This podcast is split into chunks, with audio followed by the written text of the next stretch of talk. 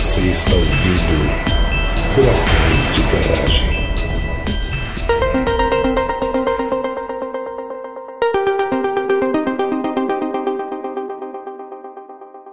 Estamos começando mais um episódio do Dragões de Garagem. De Sorocaba, que é a Marina. Eu descobri hoje, aos 31 anos, que aquela música do Mamonas Assassina, que tem o trechinho que ele fala que eu disse isso pra rimar com a soma dos quadrados dos catetos é igual a porra da hipotenusa, tá errado. Porque eu nunca prestei atenção nessa letra. Ou seja, o teorema da música é errado, é isso? Pois é, isso deve ter dado muito problema na época, porque a música era famosa. Não é boa, mas era famosa. Ah, é boa sim, não fala mal dos mamonas.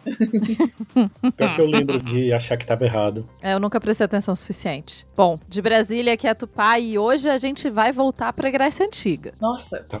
vai Natal- muito. O Natal aqui é o Elton e se você fala que alguma coisa, você precisa provar. E hoje a gente prova. Será? Pelo menos eu provo. Ah, eu não provo Mais ou nada, menos. não. Eu fui forçado a provar nove anos atrás, então vou ter que provar. Bom, vocês devem ter percebido, a gente vai falar sobre teoremas e teorias e paradoxos, leis e coisas do tipo que a gente gosta, porque a gente acha legal mesmo. É, mas antes, vamos ouvir os nossos recadinhos. O Dragões de Garagem agora é patrocinado pela Doppel Store, uma loja online com uma pegada científica e divertida. Estamos juntos de amigos divulgadores como o pessoal do Nunca Vi um Cientista, do Blablalogia e da leitura Obriga História, como as nossas camisetas exclusivas ao lado de diversas outras tão interessantes e bonitas. Acesse o site através do nosso link na postagem e adquira já a sua camiseta da Doppel Store. Ainda mantemos as nossas formas tradicionais de apoio no Catarse e no Patreon, além de que vocês nos ajudam muito divulgando o episódio para os amigos. Fiquem com o episódio. Muito bem, ouvintes draconianos. Esse episódio estamos aqui só pessoas da casa, só os dragões conversando, e vai ser um episódio bastante Relaxado? Eu ia usar o termo relaxado, eu ia usar bastante informal, porque a gente vai estar falando de coisa que a gente gosta porque a gente gosta e é por isso mesmo e é isso assim. Eu gosto que ele é um episódio informal, ao contrário de todos os outros que são completamente formais. Ah, é verdade. Todos os né? outros Todos- gravei de smoking. Isso. Exatamente. Hoje a gente tá de chinelo. Mas a gente vai discutir então os nossos teoremas e teorias favoritos. Ou não necessariamente os favoritos, a gente vai falar um pouquinho mais sobre isso daqui a pouco. Mas eu acho que pra começar, antes de sair falando do que a gente gosta, a gente precisa definir o que é um teorema, o que é uma teoria, o que é uma lei, o que que é, sei lá, tem teorema em história ou essa coisa de matemático. Como é que a gente define teorema? Olha, eu gosto de dizer, como eu dou aula de cálculo, matemática, etc., eu, eu uso isso, né? Então, teorema é uma afirmação do tipo se, então. Ou seja, ela tem uma hipótese e uma conclusão. Então, por exemplo, eu falo, olha, se eh, x e y são números, x vezes x é igual a y, então x é a raiz quadrada de y. Ok, Isso é um teorema. isso é um teorema. Certeza. Porque assim, nessa sua definição, o que faz com que esse se- teorema seja realmente um teorema do que eu posso falar. Ao invés de usar o termo raiz quadrada, eu usar chocolate branco, porque eu tô com vontade de comer chocolate branco. Porque você se focou só na estrutura do que seria um teorema. Ah, se eu Você tá coloquei um- uma sequência de coisas nesse formato, então isso é um teorema. Não, você tem razão. O que eu acabei de fazer não foi um teorema, foi a definição de raiz quadrada. Você tá certo. Aham. Agora, vamos pensar num teorema. Por exemplo, eu posso definir o que é um número real, certo? Então, você chato agora. Assim, vou pegar minha aula zero de álgebra linear aqui, tá? É assim. Preciso só fazer um disclaimer de que eu nunca consegui levar a sério essa ideia de que existem números reais, porque daí eu sei que tem números imaginários também, mas é tipo números reais e números surreais. Eu acho muito errado que a gente não tenha os números surreais também. Isso aí é tudo problema de marketing, tá? O nome real, o nome imaginário e o nome complexo são problemas de marketing. Total. Deviam ter contratado uma consultoria melhor. Ah, mas matemáticos e físicos são péssimos isso. Péssimo. péssimo. Astrônomo é até legal, eles têm uns acrônimos legais. Mas vamos lá, ó, vamos definir então. Números reais são números que eu sei somar e eu sei multiplicar. E aí, faz parte da definição. O que que é um número real? Um número real é um número que quando eu somo com outro dá outro número real. Então o número A e o número B, A mais B é um outro número real, certo? E A vezes B é outro número real. Mas pode ser o mesmo também, dependendo de quem for A e B, não importa agora. E assim, aí tem 11 regrinhas que a gente segue. É, dessas 11 regrinhas, tem, por exemplo, A mais B igual a B mais A. Existe o zero, que A mais zero é o próprio A. Existe o 1, que A vezes 1 é o próprio A. Isso aí tudo faz parte da definição de números reais. Eu não vou entrar em detalhe aqui. Quando a gente for fazer o nosso episódio sobre estruturas algébricas, eu falo. Mas tem lá todas essas descrições. Aí, por exemplo, tem um teorema que diz o seguinte: ó, na definição eu falei. Existe o zero. O zero é um número que, quando eu somar com qualquer outro, vai dar esse outro. 2 mais zero é 2. Pi mais zero é pi. Aí tem um teorema que fala: esse zero é único. Isso é um teorema. Então, assim, eu tenho aquelas 11 propriedades que você conhece da escola, tá? Aditividade, associatividade, A comutatividade. maioria das pessoas não conhece neutro. da escola. Você deveria conhecer da escola. Exato. Eu lembro que a tia Cotinha me ensinou, tá? Tia Cotinha não, mestra Rosana. Ela me ensinou. Mas assim, quando eu falo pra você, ó, tem essa coisa que tem essas propriedades, tá? É isso. Então, esse objeto chama número. Eu posso fazer uma coisa chamada adição, somar, e eu posso fazer outra coisa chamada multiplicar. Beleza. Essas aqui são as regras. Aí eu posso deduzir a partir disso outras informações. Do tipo, olha, esse número zero que a gente vai chamar de elemento neutro da adição, ele é único. De todos os números reais, existe apenas um número que tem essa propriedade. Então isso é um teorema. Então qual é a hipótese? A hipótese é: números reais são essas coisas. Existe o zero. Essa é a hipótese. E aí a conclusão: esse número é único. Essa é a conclusão. E aí eu tenho que provar que isso é verdade. Eu tenho que usar a minha hipótese, usar o C e as propriedades dessas coisas todas para concluir, então, que ele vai ser único. E aí tem como a gente fazer, eu mostro que se existirem dois diferentes, a diferença entre eles vai ser zero. Basicamente é isso. e então eu falo, olha, é, isso é um teorema. Isso te- em termos matemáticos e físicos, né? É, em resumo, o teorema é uma afirmação que a gente faz de algo que pode ser provado. Eu posso afirmar algo a respeito desse meu fenômeno, seja, sei lá, estou falando de números ou estou falando ali um fenômeno numérico, vamos dizer assim, e eu estou afirmando algo, mas eu posso provar. E eu não vou provar isso tirando do bolso, falando, ah, olha só, isso aconteceu. Não. Eu vou provar isso com um certo rigor. Essa prova não acontece de qualquer forma. Então, o teorema é uma proposição que eu consigo provar com essas propriedades que o Elton falou, por exemplo, a gente pode chamar de axiomas. Então eu consigo provar usando essa minha caixa de ferramentas, porque eu posso, essa caixa de ferramentas pode ter outros teoremas que eu já provei antes. Então, na verdade, o teorema eu tenho uma nova afirmação, alguém chega com essa nova afirmação e fala: Isso acontece. E aí você fala: Hum, isso acontece mesmo? Deixa eu usar aqui todas as minhas ferramentas e ver se isso acontece mesmo. E aí eu posso provar. E quando eu provo que isso acontece mesmo, eu falo: Ah, isso é um teorema. Se não, não é um teorema. Senão é só alguém que falou alguma coisa doida. Então, assim, basicamente para matemática, um teorema é alguma fala, né? Um, não vou chamar de frase, não, mas né, um, um negocinho que você fala e que foi provado ou pode ser provado. E essa prova, ela precisa ser um argumento lógico. Você não pode só, tipo, sei lá, provar porque você sonhou, não tá valendo. E é Você não pode interessante. tirar daquela rede social nova lá também.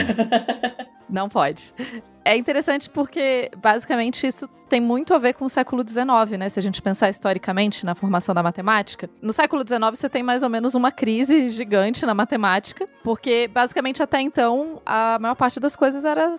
Era evidente, assim, é tipo, você não tinha, né? Todo um número natural tem um sucessor. Enfim, você tinha várias coisas assim. Toda, a soma de todos os ângulos no interior de um triângulo é igual a 180 graus. Essas coisas que é evidente, isso sempre funciona. Só que aí as pessoas descobriram a geometria não euclidiana. E daí a soma dos ângulos internos de um triângulo deixou de ser 180. Não deixou de ser 180. Existem possibilidades de que ela não seja. E com isso a gente tem um problema, porque de repente colocava em xeque os teoremas, e não só colocava em xeque os teoremas. Teve um efeito de colocar em xeque também a ideia de verdade, porque se os teoremas eram verdades, como que eles estão funcionando aqui, né? Como que eles podem não serem verdade? E daí, com isso, houve todo um processo em que a matemática passou a ser mais rigorosa. E daí, por exemplo, você pode dizer que se você pensar nos axiomas e nas regras da geometria euclidiana, a soma do interior dos ângulos de um triângulo é 180 graus. Mas se você for para fora da geometria euclidiana, aí já não é. Mas é importante a gente lembrar que dentro da história da matemática, essa ideia de eu não vou tirar argumentos do bolso e só acreditar, ela não era bem assim, tá? Então, a ideia de estruturar de uma forma rigorosa o pensamento, e o pensamento matemático, inclusive, ela vem desde antes da Grécia Antiga. Um dos livros mais famosos que a gente tem da geometria euclidiana, por acaso, é de Euclides. E ele tem toda uma estrutura de sair provando as coisas que ele fala. Ele parte de cinco postulados que ele trata como axiomas, então são coisas que são, são e porque são, ponto. Isso eu não vou provar. E aí eu vou provar todo o resto, né? Então, o rigor matemático, ele aumentou, mas não é como se ele não existisse antes. Isso. E assim, quando a gente fala de geometria não euclidiana, uma principal ideia foi tirar o quinto axioma. Os outros continuam. então, assim, ah, retas paralelas se encontram. E se elas puderem se encontrar? Olha, dá um episódio inteiro, é muito bacana. É muito bacana. E aí, justamente, dá umas coisas contraintuitivas. E é por isso que algumas pessoas têm dificuldade em acreditar que a Terra é redonda. Porque a geometria da superfície da Terra é muito não euclidiana. Eu consigo fazer um triângulo na superfície da Terra com 270 graus de ângulos internos. E aí depois a gente tem relatividade, a, rel a relatividade geral é geometria não euclidiana, né? A relatividade geral é uma doideira. Então a ideia é essa, tipo, você parte dos axiomas, o axioma é assim, olha, a gente tem que partir de algum lugar, certo? Então, vamos supor que essas regras valem. E aí o resto, tanto que a gente fala que o, o teorema é uma afirmação do tipo se então, porque assim, se esses axiomas valem, dado que esses axiomas valem, então vem todo o resto da teoria. Aí a Tupá falou do século XIX, né? A gente tinha, na virada do século XIX para o século XX, o tal do positivismo. Teve muitas ideias que estavam surgindo na época justamente de sistematizar tudo, de fazer tudo uma coisa autoconsistente, uma coisa que funciona. Aí legal que veio a Primeira Guerra Mundial e colocou isso abaixo de várias maneiras. Mas antes disso, eu gosto muito do livro Princípio Matemática, mas não o Princípio Matemática do Newton, né, de 1660, mas sim o Princípio Matemática pronto, tipo, Princípios da Matemática, Princípios Matemáticos, que é do Bertrand Russell e de um outro autor lá que eu não lembro mesmo, que era o cara que era realmente Ninguém matemático. nunca lembra. Que é famoso, esse livro é famoso porque assim, na metade do segundo volume,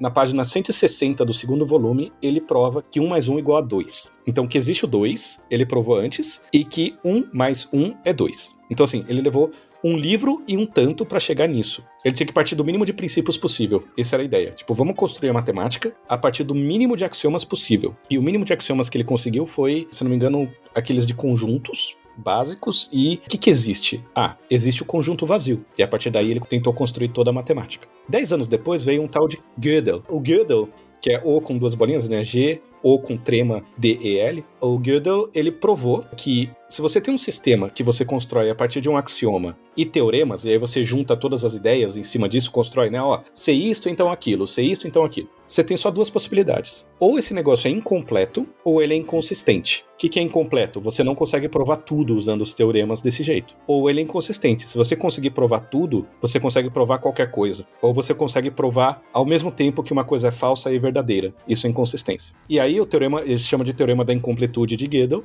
Isso aconteceu mais ou menos na época da Primeira Guerra Mundial, que mandou toda aquela coisa bonita da Belle Époque pro saco. É, então é isso, né? Tipo, ah, faltam só duas pequenas nuvens no conhecimento da natureza. Ah, olha, a gente vai conseguir fazer toda a matemática funcionar a partir de princípios fundamentais e construir tudo a partir disso. Aí veio, veio Einstein com a relatividade, veio a quântica com o Planck, o problema do corpo negro, aí veio o problema da incompletude de Gödel, aí veio a Primeira Guerra Mundial para mandar tudo para ninguém mais acreditar em nada, e é isso. E aí hoje a gente tá nesse mundo assim. Eu vou contar uma pequena curiosidade aqui. Tem tudo a ver com o tema do episódio, mas é totalmente pessoal. Eu tinha decidido, quando a gente tava pensando no que trazer pro episódio, vou trazer a questão da incompletude. E aí eu falei, eu não vou saber falar o nome do cara, então eu vou trazer outra coisa. Foi assim, foi isso que aconteceu. É assim que a gente faz podcast. Se você quiser, você pode trazer a incompletude e explicar ela melhor do que eu. E aí, quando você for falar o nome, eu falo em cima, que nem jogral. É, vai ficar ótimo. Então, aí eu começo a falar, aí eu paro e você. Vai ficar muito bom. Fica bem Só vai fluido. dar trabalho pra edição. Não, mas eu trouxe outros que são bobinhos do ponto de vista. Todos os meus alunos me acham boba quando eu falo deles, mas eu gosto bastante.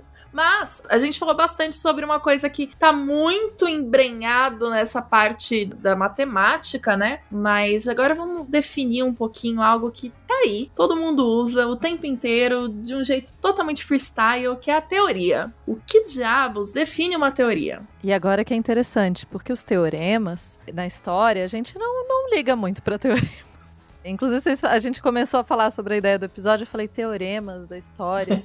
A gente não usa esse negócio. Não, eu não ouço falar em teoremas, sei lá, há 20 anos que eu não ouço essa palavra, que ela não faz parte da minha vida. Mas, teorema vem do mesmo lugar que vem outra palavra que a gente usa o tempo todo em história, que é teoria. Teoria vem do grego. Teoria, olha só que difícil, vem exatamente do mesmo lugar. No inglês eles mudaram um pouco mais, mas no português a gente fala tipo teoria, teoria. Você consegue ler do grego certinho. É com teta? É com Com bolinha com H dentro? Isso. É, então é com teta. Por isso que é teorema. Teoria em inglês. Exatamente, por isso que é.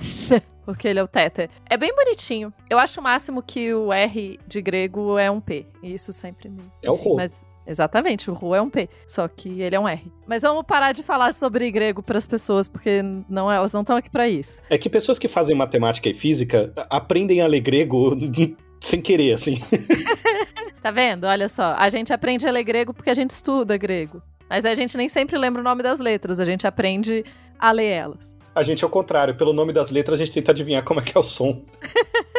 Então, teoria na Grécia Antiga, ela estava relacionada à contemplação, reflexão, introspecção. Por quê? Porque teoria era um termo técnico, então teoria não era um termo aleatório, teoria é um termo técnico de filosofia. E que tinha a ver com a filosofia natural. Os filósofos naturais usavam muito, porque era a ideia de fazer filosofia a partir de um estado mais contemplativo. Ao oposto da teoria da praxis, que seria a parte menos contemplativa. E assim o termo vai se metamorfoseando ao longo dos anos, assim. Teoria vem de teório, que vem de olho, observação, e thea é espetáculo, que na verdade vem de visão, que é talma.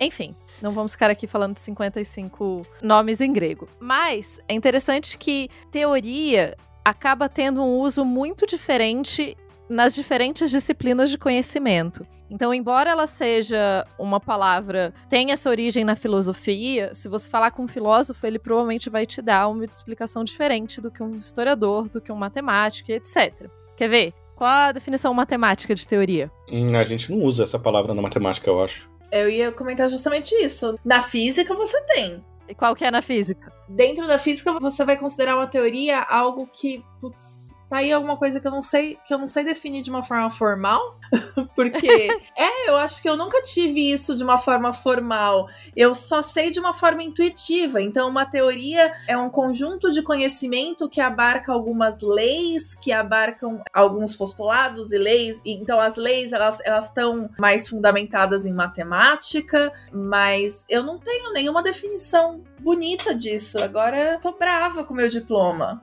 Não, não, você não tem que estar brava com o seu diploma, você tem que estar brava porque a história da física, nós físicos nos consideramos os herdeiros dos filósofos naturais, tá? Então, assim, como você falou, no século XIX, a gente teve uma revolução nesse contexto de como falar de ciência. A epistemologia mudou, a gente passou a falar de epistemologia, estudar a epistemologia, ou seja, a filosofia da ciência em si, é, e aí a gente precisou definir as palavras direito para poder falar disso. Mas, antigamente, por exemplo, a lei do empuxo, isso aí é Arquimedes, sabe, 250 a.C., era a lei do empuxo. Então, assim, ah, um corpo imerso na água vai deslocar uma quantidade de água igual ao seu volume, sabe? Isso é a lei do empuxo. E antigamente você tinha essa ideia de pensar, aí a Tupá vai saber o nome certo disso, mas assim, de você dar uma intencionalidade para as coisas. Então, assim, ah, é, as coisas querem chegar mais perto do centro da Terra, então elas caem. E, aos poucos a gente foi ficando um pouquinho mais preciso nesse contexto. E então, antes a gente falava a lei da atração magnética, por exemplo, né? Então você tem a magnetita lá e ela atrai coisas feitas de aço. Então uma lei de atração entre essas coisas. Aí depois a gente chega nas três leis de Newton, ou as três leis de Kepler. As leis de Kepler são relacionadas à órbita dos planetas ou de objetos agindo gravitacionalmente. Então, assim, a primeira lei de Kepler, eu não lembro agora a ordem, mas assim, uma fala que o movimento vai ser uma elipse, com o Sol, por exemplo, num dos focos da elipse.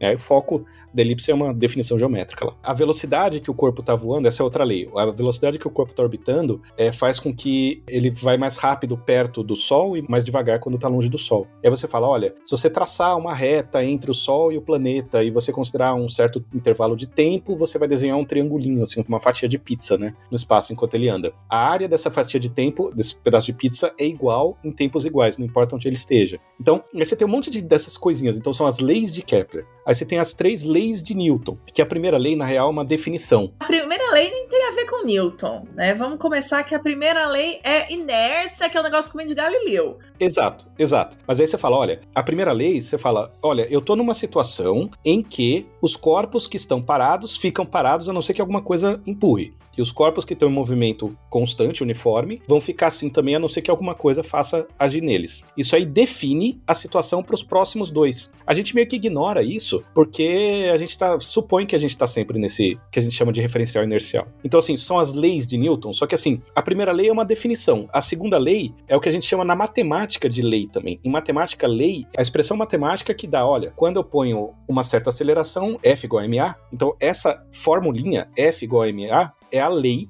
da função força em termos da aceleração. Então, ah, f de x igual a seno de x. Né? Então tem uma função, e aí a gente vai definir função em outro episódio. F igual a MA. F é o quê? Força igual a F é massa força. vezes. Vezes Aceleração. a aceleração. Aceleração, tá, obrigada. Tem muito tempo que eu estudei isso, gente. Não, não lembro É, mais. desculpa, eu tava no contexto também que eu tô dando aula de cálculo agora e falando disso exatamente, né? Então, a lei é essa formulinha. A segunda lei de Newton é essa formulinha. A terceira lei fala de ação e reação e tal. Só que assim, as três são leis. Só que uma é uma definição a outra é uma relação matemática e a outra é uma outra relação matemática de sinais que você coloca. Mas elas são as leis de Newton. Hoje em dia a gente evita usar essas palavras, tanto que você vai ver, ah, tem a lei da gravitação universal do Newton também, que, é a- que tem a ver com a força de atração gravitacional entre os corpos, mas é uma o quê? Uma fórmula. É a força é g vezes as duas massas dividido pela distância, é uma fórmula. Então, a palavra lei mudou muito de significado, né? Ou ela é usada de maneira muito volúvel, assim, em vários sentidos. Então, teoria é a mesma coisa. Hoje em dia, a gente usa a teoria justamente como a Marina falou. Ela é um conjunto de conhecimento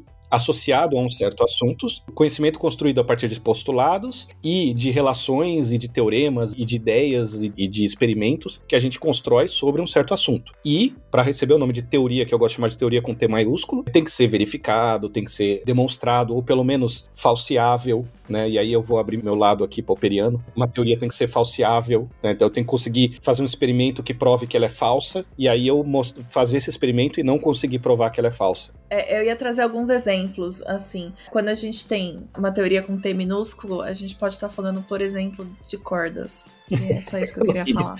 Não queria dizer Não, isso. tá.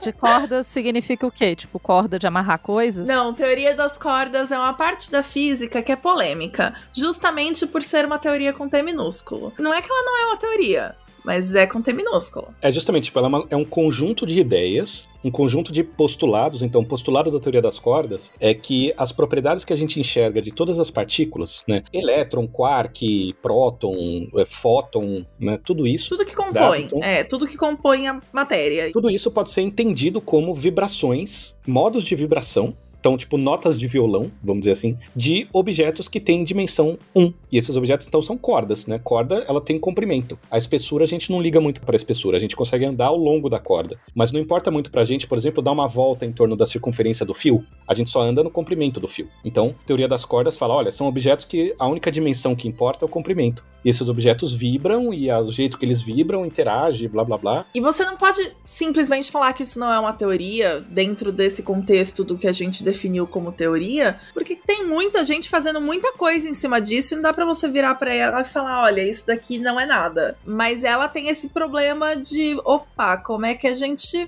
falseia? Como é que a gente verifica? Como é que o que, que a gente vai fazer com esse pequeno probleminha aqui no meio da história? Mas eu acho que dá pra resumir bem esse problema de como a gente lida com o termo teoria dentro da física com isso. Tem coisas que você vai olhar e vai falar: esse T aqui, eu gostei da questão do T maiúsculo e do T minúsculo, vou usar na vida agora. Mas é isso, essa é uma teoria, é uma senhora teoria, é um negócio. Você checa todos os boxes. E tem coisa que você não vai ticar tudo mas você não vai deixar de chamar de teoria. Então a física tem um problema meio grave com isso, do termo teoria. Agora, fora da física, eu já não faço a menor ideia. Então, eu ia até perguntar, ia falar, gente, teoria da gravidade é uma teoria? A gravidade a gente não usa o termo teoria. A gente vai falar de lei, mas se você vai falar dela no contexto de relatividade geral, aí sim tá dentro do contexto da teoria da relatividade geral. A teoria da relatividade geral do Einstein é uma maneira de explicar a gravidade. Assim, da onde vem a gravidade, hoje em dia a gente fala Einstein. A teoria Exato. da relatividade explica a gravidade. É, eu não faço ideia de qual é a teoria da relatividade. Acho que tá na hora da gente fazer um episódio sobre isso, né? E Isso, relatividade, não, assim, eu vamos. vou dizer que eu sei que MC ao quadrado, enfim, mas eu nunca parei tempo o suficiente pra... Que- olha, que fique registrado nos autos aqui, tá? Todo mundo está escutando. Nesse momento, estou colocando dentre os próximos episódios aqui possíveis pra gente fazer esse de teoria da relatividade. Isso, eu tenho convidados. Então, E igual a MC quadrado é outra relatividade. É a relatividade especial. Uh, tem uma relatividade que é especial e outra que não, a outra fica triste. Eu vou ser chata e eu acho que eu vou cortar um pouquinho, porque a gente não terminou de definir o que é uma teoria. É verdade. Eu queria ir pra teoria de outras áreas, então. Porque, assim, beleza. O Elton falou que a física se sente descendente de filósofos, né? Eu diria que todos nós. No mundo acadêmico, somos descendentes de filósofos, né? Inclusive, eu repito isso com frequência. Eu acho que a matéria mais difícil que você pode estudar na vida é filosofia. Eu já tentei dar um nó na cabeça, é um negócio impressionante. Eu, eu fiz aula de lógica, gente. Não façam isso na vida de vocês. Ou façam se vocês gostam, né? Façam assim, sim, gente. Inclusive, Façam. também vai É ter muito útil. episódio. Não. Sabe por quê? Olha só, causo. Aqui na UFRN, na minha unidade, a gente dá o curso de Ciências e Tecnologia, bacharelado em Ciências e Tecnologia. É uma coisa bastante ampla. Nosso primeiro curso chama pré-cálculo, que, assim, a gente pensa, ah, cálculo é o primeiro curso de matemática universitária que a pessoa vê. Só que tem questões do preparo dos alunos, tal, tal, tal, então a gente tem que falar algumas coisas antes, né? Basicamente, correr atrás do atraso. Só que tem uma outra forma da gente falar do pré-cálculo, que é assim, olha, eu vou contar pra você coisas que teoricamente você já deveria saber, né, que A mais B igual a B mais A, só que eu vou contar usando a linguagem universitária. Então a gente vai falar de axiomas, a gente constrói os axiomas dos números reais, demonstra os teoremas, define o que que é polinômio, etc, etc, de uma linguagem completamente diferente do jeito que eles deveriam ver na escola. E na Federal do ABC, lá na São Bernardo, São Caetano ali, eles têm também um bacharelado interdisciplinar de ciências e tecnologia. E lá eles têm uma disciplina que tem o mesmo papel de pré-cálculo. Só que lá tem outro esquema e dá pra você fazer isso, tipo, deixar essa disciplina por último pra fazer. E tem muita gente que fala, gente, isso não é matemática, isso é filosofia. Eu falo, é, exatamente. Então, pois é.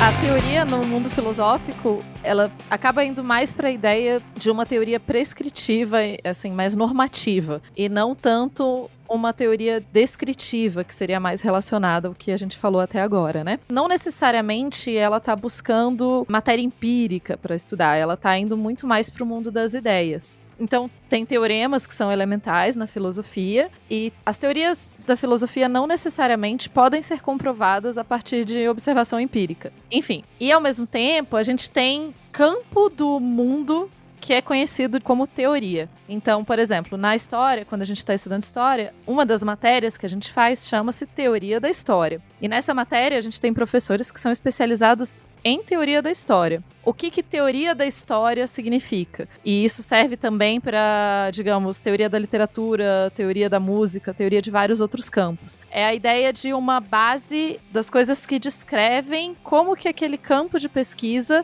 olha para um determinado objeto. A ideia, então, de quando a gente pensa em teoria, pelo menos na história, em alguns outros campos, né? Vocês viram que não é só nas ciências humanas, a gente está pensando muito na definição dos conceitos básicos que constituem o nosso campo de estudo que de certa forma é um tanto quanto parecido com a matemática, como a gente estava falando. Só que a gente não requer para uma teoria em história, a gente não requer que ela seja empiricamente comprovável. Não quer dizer que qualquer teoria vale, não quer dizer que, enfim, teoria é o campo mais complexo da história, assim, porque é em teoria que a gente vai considerar aspectos, por exemplo, sobre o que é o tempo, que aí é um episódio ótimo que a gente podia falar. A gente podia juntar física e história num episódio sobre o tempo, seria incrível. As formas de ver o tempo do historiador são muito diferentes das formas de ver o tempo, porque não tem nada a ver com o tempo físico. E é esse tipo de debate que a gente vai ter nessa área. Eu vou trazer depois algumas das minhas teorias favoritas. E vai depender muito também de qual corrente historiográfica você segue. Então, assim,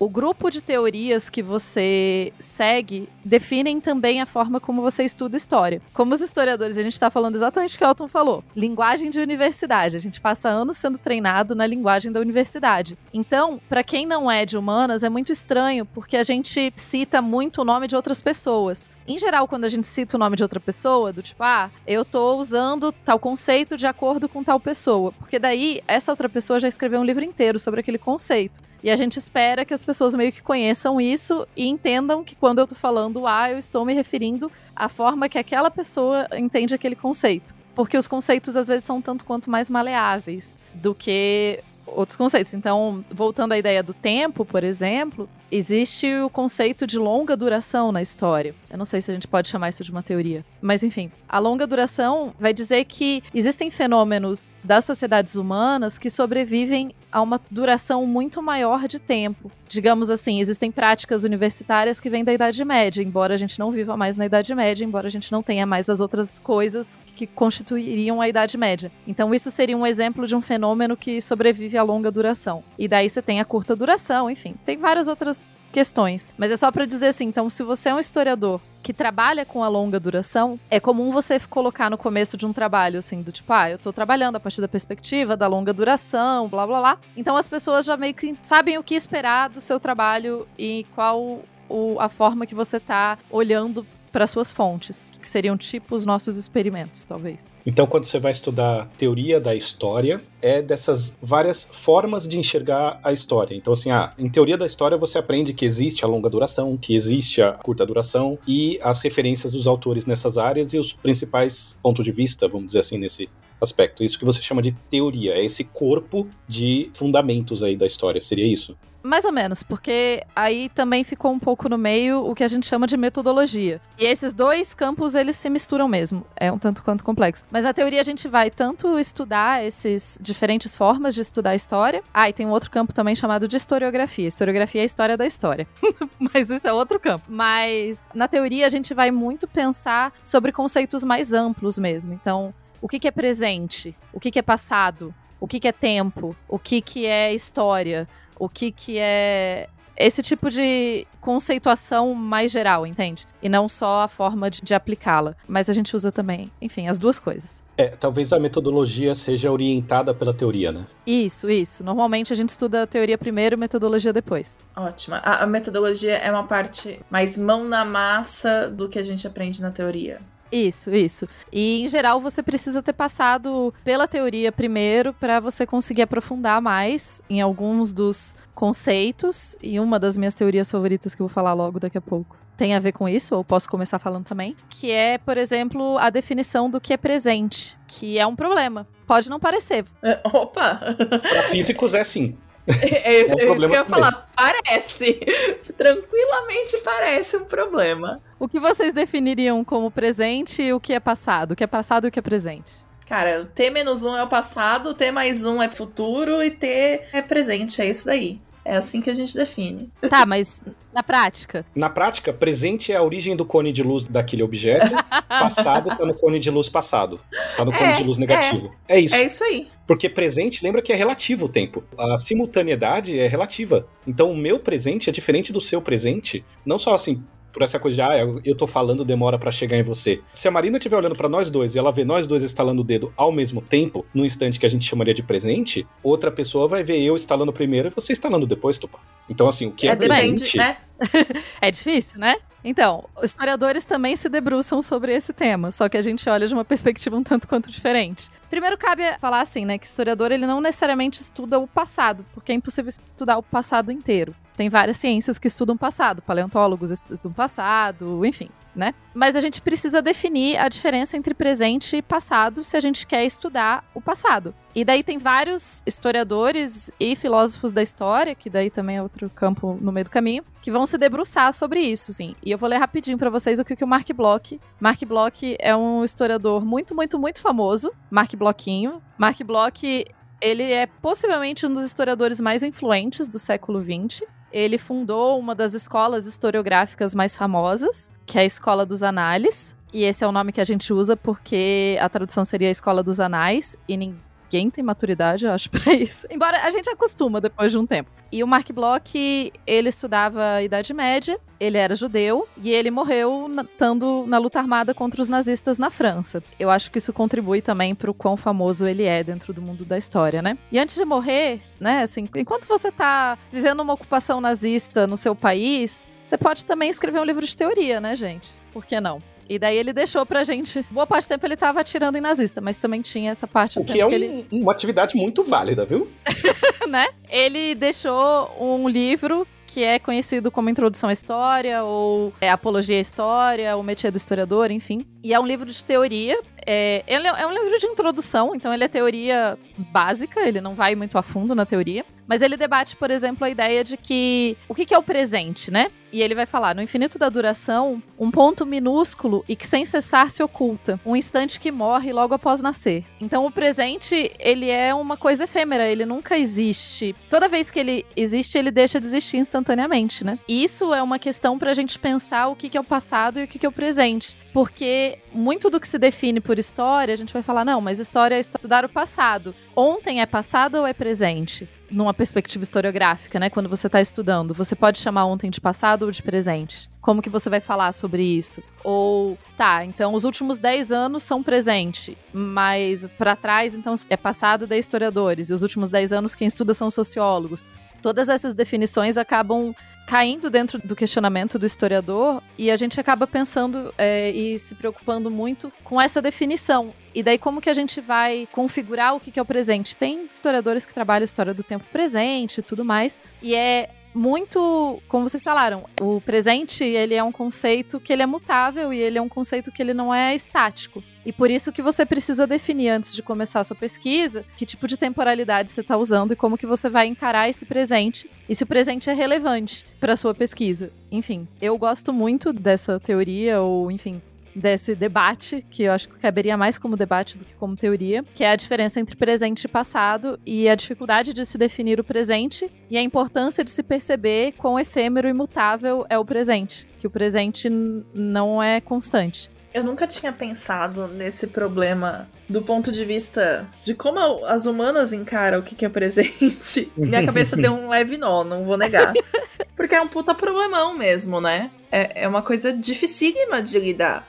É isso, assim, é tipo, tá, então você definiu o presente a partir da perspectiva de que o presente, sei lá, pra mim é mais fácil porque eu estudo dois mil anos atrás, então eu raramente tenho que lidar com o presente em si. Mas a partir do momento que você pensa que o presente é efêmero, qualquer ciência que se baseasse especificamente no presente, ela é uma ciência que não existe, porque ela tá sempre em mutação, porque ela é sempre efêmera. Então, para estudar história, a gente tem que considerar. Aí tem o pessoal da teoria da história do tempo presente, que é um tipo de história específica. Mas é sempre a ideia de como que a gente vai, e daí tendo isso em mente, como que a gente vai lidar com o problema do presente e do passado no dia a dia do pesquisador. Quando você falou que tem o pessoal da história do tempo presente, isso me deu um alívio tão grande, porque eu tava pensando nisso, tipo, na hora que você tava falando, né, ah, como é que eu vou decidir o que, que é passado, se eu tô estudando, se eu estudo uma coisa de 10 anos atrás ou não, se, né, você falou menos de 10 anos é do sociólogo, mas, por exemplo, 2022 a gente tá, assim, a gente viveu vendo a guerra da Ucrânia acontecendo, e quando eu tava no colégio, a gente tinha as guerras na Iugoslávia, e aí a gente tava vendo no jornal, então aquela coisa, ah, presente é o que a gente vê no jornal, e passado é o que a gente vê no livro de história, né? Você pode olhar para o que está acontecendo agora com um olhar de historiador, né? Você pode olhar para as ações, por exemplo, ali na, na Ucrânia, com um olhar de historiador. E pode fazer uma análise, não sei se eu vou falar certo, historiográfica do que está acontecendo ali. Não pode? É isso que o historiador do tempo presente faz? Isso. Os historiadores do tempo presente, eu diria que é é quase que uma raça rara, assim, dentro da história. historiadores têm uma tendência, é falso, claro, né? Mas existe uma tendência a acreditar que se a gente está separado do nosso objeto de pesquisa, a gente tem uma visão mais objetiva dele. E estudar o presente traria dificuldades maiores, porque você está incluído, né? Você está vivendo aquilo. É muito a sensação que o pessoal tem quando eles falam, ah, e tem o dó dos historiadores do futuro que vão ter que explicar essa época. E, tipo, Eu não tenho nenhum dó dos historiadores do futuro, porque todas as épocas da história foram complicadas. É que a gente tá vivendo nessa e pra gente é muito difícil ver as tendências e os, as ramificações e etc. A história, eu tinha um professor que falava que historiadores são profetas do passado. Então a gente, em geral, a gente olha o que já aconteceu e daí a gente tenta entender. E a questão do tempo presente é não funciona isso. Mas aí os historiadores do tempo presente, você tem sim, e daí tem metodologias específicas para você estudar, por exemplo, a guerra da Ucrânia, e daí você tem vai trabalhar muito com uma questão que a gente chama de história oral, que daí vai se basear em relatos, que é diferente de se basear em em coisa escrita, enfim. Aí a gente entra bem para dentro da história e eu estou devendo um episódio de teoria da história, né? Mas assim, só para pincelar uma das minhas teorias favoritas. Uma dificuldade da história do tempo presente também parece ser saber exatamente o que é relevante, né? Porque é muita Né? informação. Nossa, essa conversa tá me deixando com muitos nós. Vocês não vocês não estão entendendo as caretas que eu tô fazendo aqui. Vocês me chamaram para falar de teoria. Tem essa questão, mas a gente pode também se perguntar se o que é feito importante, quanto que é influenciado por aqueles que estão estudando aquela coisa. Então a gente, né, tem esse coisa, mas tem todo um problema, por exemplo, e daí a gente vai entrar mais no campo dos arquivistas e dos museólogos, que é tipo o que fazer com os quilos e quilos de documento que a gente tem hoje em dia. E tipo, a gente precisa guardar todos eles? A gente não precisa guardar todos eles? Porque em nenhum outro momento da história a gente teve tanto arquivo. E daí, como que a gente guarda? E como a gente define o que, que é guardável, o que, que não é guardável? E por isso que os museus têm políticas sobre, etc. Quando você falou da história oral, eu fiquei pensando justamente no, tipo, nos registros nos telegrams do pessoal que tá lá na Ucrânia agora. E sabe o que é mais louco? Os historiadores tendem a considerar os pais da história Heródoto e Tucídides, né? Que são dois gregos. Que é, obviamente, uma visão bem eurocentrada e etc. Mas os dois, a história que eles faziam era história oral, basicamente. Não, não é a mesma coisa, né? Mas assim, a história deles era muito mais baseada em relatos orais do que qualquer outra coisa. E por isso eles faziam uma história muito mais do, do tempo presente. O Tucídides, ele escreve sobre uma guerra que ele participa. Ele era um general na guerra que ele escreve sobre. E isso mudou muito ao longo do tempo, porque a história muda muito ao longo do tempo. Mas é fascinante entender que, por um tempo, historiadores acharam que, pô, falar de tempo presente não é legal, e ao mesmo tempo, os pais da história sempre Faziam isso. faziam isso, né? Então. São as mudanças que acontecem nos campos de pesquisa. Tá vendo? Porque eu sou apaixonada.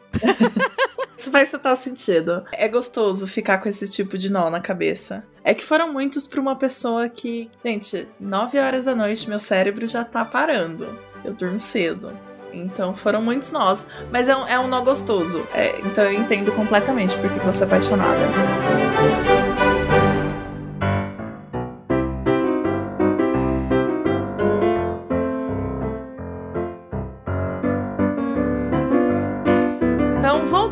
Aqui pro mundo das exatas, eu já vou falar pra vocês que eu posso participar de vários episódios desses de teoremas favoritos, porque eu queria trazer vários e como a gente tem um tempo limitado e não dá pra fazer um episódio de 5 horas pra vocês, eu vou falar de um só. Mas e eu queria mesmo é falar de um que eu tenho tatuado, que é a identidade de Euler. Mas eu descobri que eu não faço a mais vaga ideia de como explicar isso num tempo de, sei lá, meia hora num podcast. Eu até pensei aqui mais ou menos, aí eu descobri que eu fico dependente de desenhar. É muito complexo isso pra mim dentro do tempo. Então, me cobrem aí um episódio sobre Euler e a identidade de Euler, mas não vai acontecer nesse episódio. Mas eu posso falar de uma outra tatuagem que eu tenho, porque eu tenho um triângulo retângulo tatuado com uma hipopotenusa. E eu não vou falar da hipopotenusa, mas eu vou falar do teorema mais famoso que a gente tem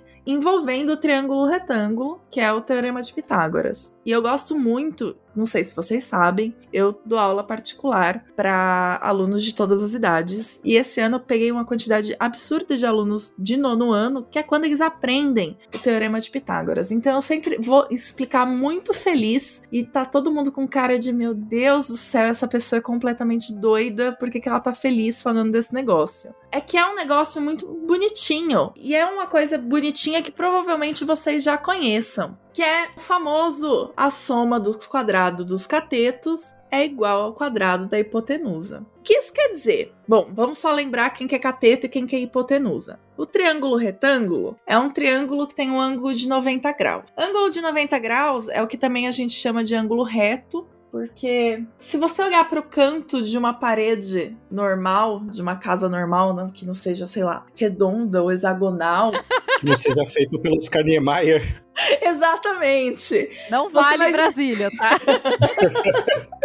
você vai ver um ângulo reto. Um ângulo de 90 graus é isso, tá? É como se eu fizesse um X com duas retas e todos os ângulos têm o mesmo tamanho. Quando eu faço um X com duas retas e todos os ângulos têm o mesmo tamanho, esse é o ângulo de 90 graus. Então eu tenho um triângulo que tem um ângulo de 90 graus e os outros dois ângulos não me importam vão ser menores que 90 graus. Na geometria euclidiana, né? É, exatamente, gente. Geometria euclidiana aqui. Eu acabei de falar de nono ano. Imagina chegar um pessoal de nono ano e falando de reta paralela que se junta. Pelo amor, né? Eu gostei muito disso que você falou, porque sem querer você definiu ângulo reto. Porque quando a gente fala ângulo reto, esse aí do pedreiro, que quando o pedreiro é bom na sua casa, é o que ele faz. Mas a definição de ângulo. Quando você fala, olha, um ângulo reto, na hora que você vai definir um ângulo reto, é isso aí. Você cruza duas retas de forma que os quatro ângulos que forma são iguais. Esses quatro ângulos vão ser retos. Qualquer outro ângulo, isso não é reto. Então, quando você fala um ângulo reto, é isso. E aí depois a gente fala, olha, se a gente dividir o círculo inteiro em 360, o ângulo reto vai ser um quarto disso, que é 90. Exato. E aí a hipotenusa, vamos lá, eu tenho esse triângulo, a hipotenusa é o maior lado. É o lado que está oposto a esse ângulo de 90 graus. Tá? Então ele não faz parte, ele não monta esse ângulo. E aí o, lado que monta esse ângulo, os lados que montam esse ângulo, são os catetos. E aí o que, que diz o teorema? Ele diz que se eu fizer um dos catetos ao quadrado, ou seja, multiplicar por ele mesmo, mais o outro dos catetos ao quadrado, multiplicar por ele mesmo, vai dar o comprimento da hipotenusa ao quadrado. Na verdade, isso parece um negócio meio formulinha que a gente decora e não pensa falar, parece tá um negócio fazendo. meio mágico, mas pode ser formulaico também, tá valendo. é, mas é meio isso. Só que se você parar para entender mesmo, elevar ao quadrado, na verdade eu tô só calculando uma área de um quadrado. Como é que eu calculo a área de um quadrado ou de um retângulo? Eu faço um lado vezes o outro. Então, sei lá, você vai calcular a área do seu quarto, você vai pegar a medida de um lado, a medida do outro lado e multiplicar um com o outro. Se os dois lados são iguais, sei lá, os dois lados têm 3 metros, então vai ser 3 vezes 3, que é a mesma coisa que 3 ao quadrado.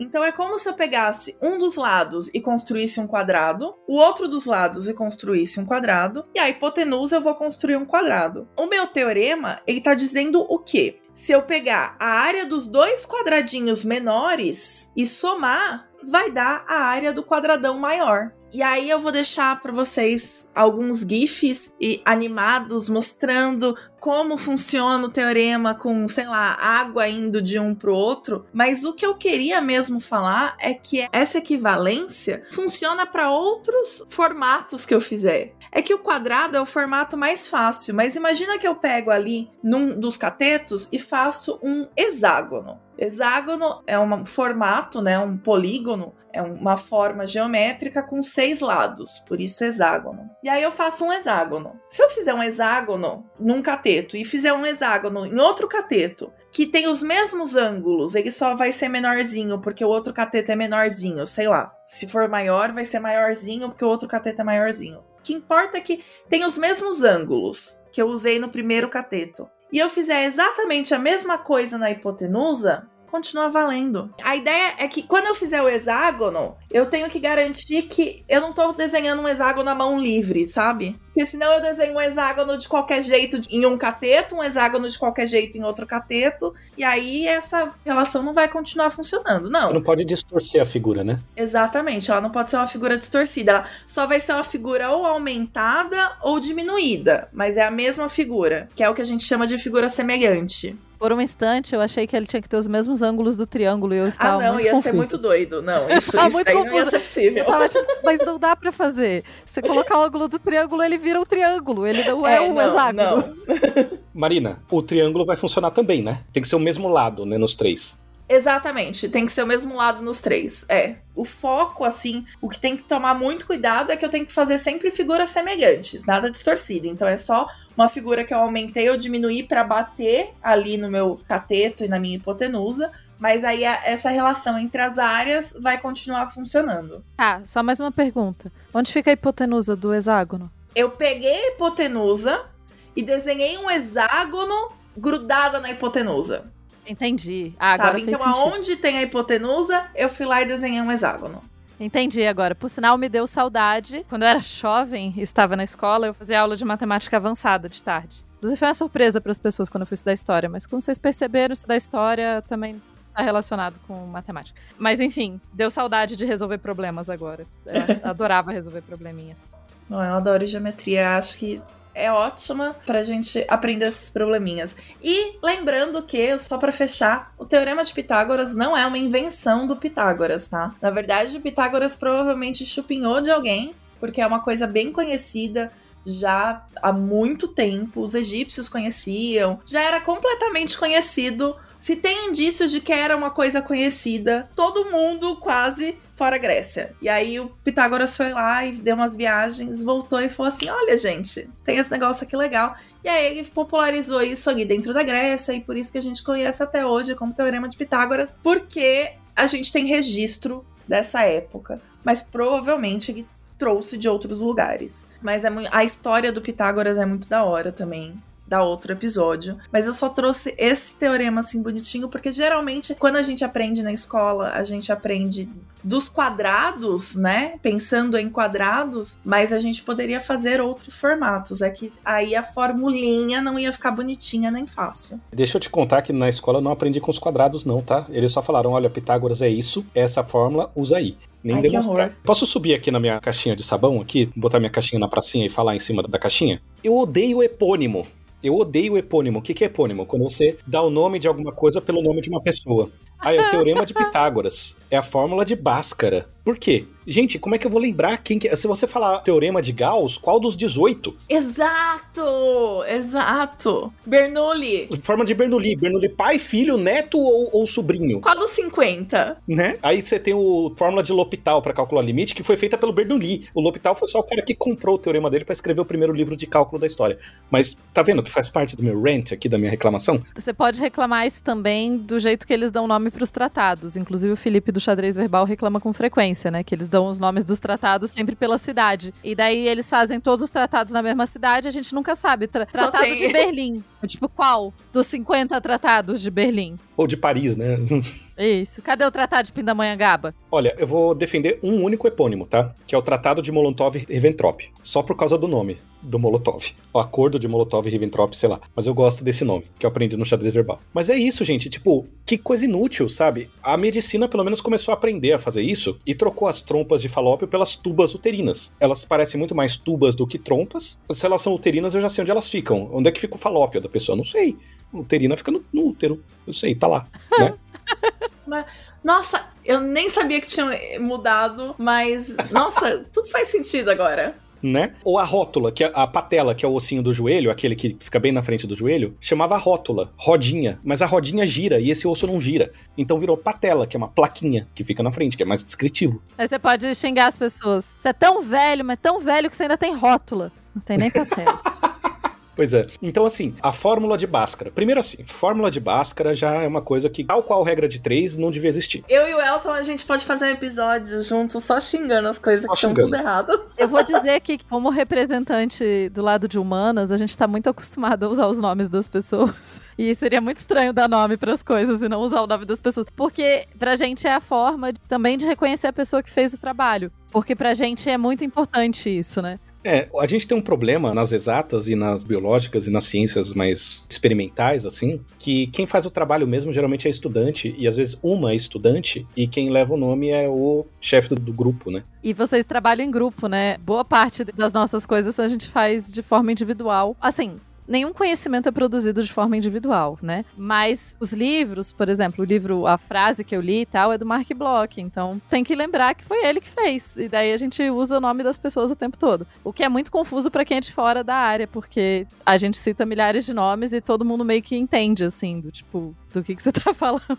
Na verdade, no cotidiano, na física, a gente faz isso também, tá? Assim, quando a gente tá lendo paper, tá querendo produzir, tá trabalhando ativamente nas nossas coisas e começa a sair paper, na hora que a gente vai conversar, a gente fala, ah, o paper do fulano, o paper do ciclano, não sei o quê. Tipo, o cara escreveu, o paper foi publicado anteontem, sabe? Ah, você sabe o paper do fulano? Eu sei, eles fizeram um negócio tal, tal. Então, assim, a gente fala das pessoas, né? Mas, quando eu vou falar da fórmula de Bhaskara, eu tenho que lembrar, tal, tal, tal. Se eu falar fórmula quadrática, eu já sei que tem a ver com uma equação quadrática. E a fórmula quadrática também é um teorema. Inclusive, é uma história muito gostosa que eu gosto de contar, que acho que é um dos meus momentos de maior felicidade na carreira docente, era que justamente eu estava dando essa aula de pré-cálculo e uma parte da matéria era polinômios. E aí, polinômio, polinômio de segundo grau, né? Equação de segundo grau, quais são as raízes, em que, é, onde que a parábola cruza o eixo do x, né? Onde que é, a função vale zero. Aí a gente usa a fórmula de Bhaskara, né? Eu tenho uma função lá, ax mais bx mais c, e eu quero saber quando isso é igual a zero. Aí tem uma formulinha, né? b mais ou menos raiz quadrada de b quadrado menos 4ac dividido por 2a. Aquela formulinha lá, a gente aprende a decorar na escola e beleza, né? Só que nesse curso, quando eu tava dando pré-cálculo, a gente primeiro tava fatorando, então eu, eu fui fazendo aos poucos. Tipo, eu comecei, olha, ax quadrado igual a zero, quanto que é x, né? A gente vai fazendo isso e vai complicando aos poucos, né? ax quadrado mais bx igual a zero, quanto que é isso?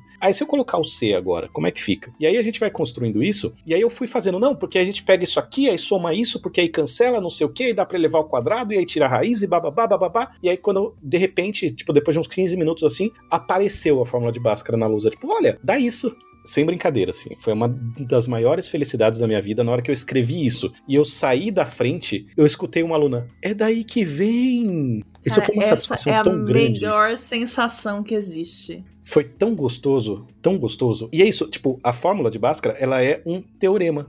Ele tem uma prova. Seja a função dada por ax quadrado, blá blá blá blá blá blá. Então, o ponto onde ela cruza o eixo x satisfaz a essa expressão. Pá, tem aquela fórmula. Isso é um teorema. E é emocionante, assim. Eu gosto de fazer essa demonstração, assim. Sempre que dá tempo, porque é muito gostoso. E aí tudo faz sentido. Essas formulinhas aí, elas fazem sentido. Elton, conte-nos o seu teorema ou teoria favorita.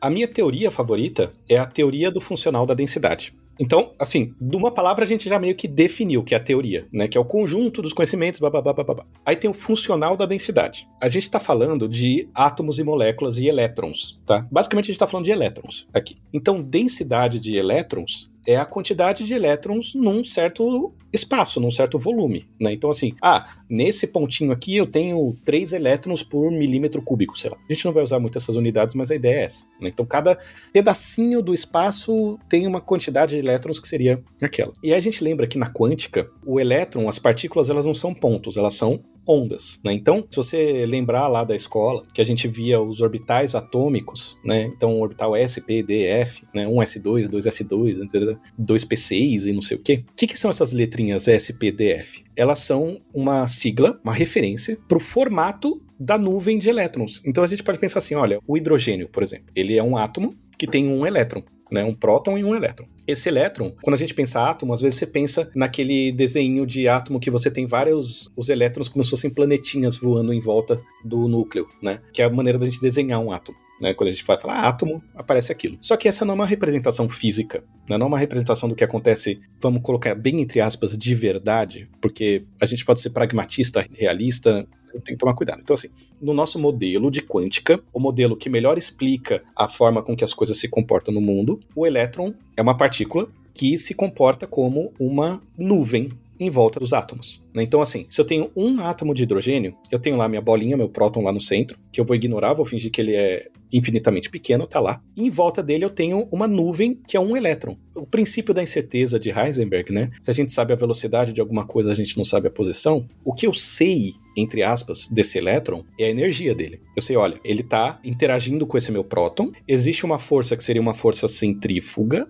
e ele está lá em equilíbrio com a atração elétrica, porque o próton é positivo e o elétron é negativo. Então, eu tenho uma energia cinética, ou seja, o elétron ele está se movendo em volta do próton. Eu tenho uma energia eletrostática de núcleo e elétron, porque tem carga positiva e carga negativa, então ele está atraindo. Então, mecanicamente, é muito parecido com a Lua em volta da Terra. O tipo de força é a mesma. Só que a Lua ela é uma bola que tem uma posição certinha e está se movendo com uma velocidade, né? A incerteza é pequena. Como o elétron tem uma massa muito pequena entre aspas, a velocidade dele seria muito grande nessa situação de equilíbrio. Então, se comporta como uma nuvem. E aí a gente vai falar uma nuvem de probabilidade. Então, assim, se eu, por exemplo, tentar medir a presença do elétron nessa posição aqui, então, por exemplo, imagina que você tem um, o átomo e aí você tem um planetinha como se fosse em volta dele, das latitude e longitude, né, que a gente chama de coordenadas polares. Então, assim, a uma certa distância do núcleo, né, do átomo, na latitude 2 graus oeste, é, longitude 0 graus, por exemplo, né, no equador dali, eu vou olhar aquela distância, eu vou tentar medir o elétron ali. Qual que é a probabilidade do elétron estar ali na hora que eu medir? Então isso aí é a nuvem de probabilidades. Claro que não é assim que funciona, tá? Não é que o elétron está se mexendo e uma hora eu vou tentar capturar ele ali. Ele está em todo aquele espaço ao mesmo tempo. Então eu falo que em volta do núcleo existe uma nuvem de densidade eletrônica. Então tem um elétron. Esse elétron ele ocupa o universo inteiro, só que a maior parte dele está perto do núcleo do átomo. Então, a gente diz que isso aí é a densidade de elétrons. Então, um átomo de hidrogênio ele tem um elétron ao todo, e se eu considerar medir a densidade no universo inteiro e somar tudo isso, vai dar um elétron. Então, quando eu falar de densidade, é disso que eu estou falando. Se eu chegar com outro átomo de hidrogênio bem pertinho desse primeiro, ele tem o seu elétron, ele tem o seu próton. Só que o que acontece? Esses elétrons eles vão querer interagir, porque eles gostam de ficar de parzinho. É, usando agora uma linguagem bem grega antiga, né? Eles vão gostar de ficar de parzinho.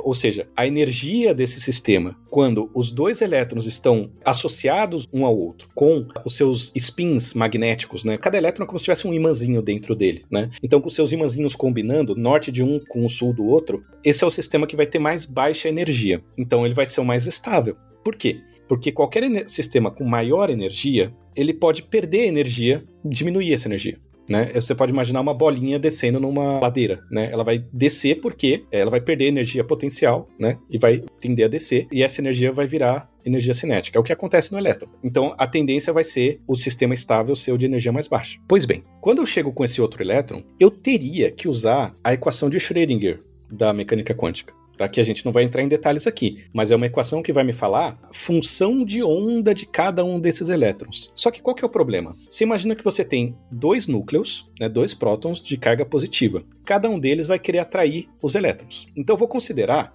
e essa é a primeira aproximação. Eu vou fingir que esses dois núcleos estão parados no espaço. Nada vai me tirar eles do lugar, eles estão paradinhos. Então, é como se eu estivesse num mundo que é desenhado pela presença desses dois núcleos. Eu sou meu elétron, eu sou o eletrinho. Aí eu vejo o elétron do outro átomo. Eu sou o elétron de um átomo de hidrogênio, eu vejo o elétron do outro átomo de hidrogênio. Só que o que acontece? Aquele elétron, ele não é um ponto. Então, eu não sinto uma força de repulsão. Eu estou sendo atraído pelos dois núcleos, mas eu estou sendo repelido pelo outro elétron, porque ele tem carga negativa igual a mim. Só que Aquele outro elétron, ele não tá num ponto. Eu não tô sentindo, tipo, ah, o núcleo tá pra direita e o elétron tá pra esquerda. Não, o elétron, ele ocupa o universo inteiro. Ele ocupa o espaço inteiro. Claro que a maior parte do elétron tá perto do átomo. Só que eu tô sendo atraído por uma parte do elétron que tá ao norte do átomo, uma parte que tá ao sul, uma parte que tá ao leste, uma parte que tá ao oeste, uma que tá mais perto do núcleo do que eu, outra que tá mais longe do núcleo que eu. Então a força que eu sinto é a soma de todas essas forças. A gente chama isso de integral. Então você está sendo atraído e repelido ao mesmo tempo atraído e repelido ao mesmo tempo. Só que olha só, eu tô sendo repelido por várias partes desse outro átomo,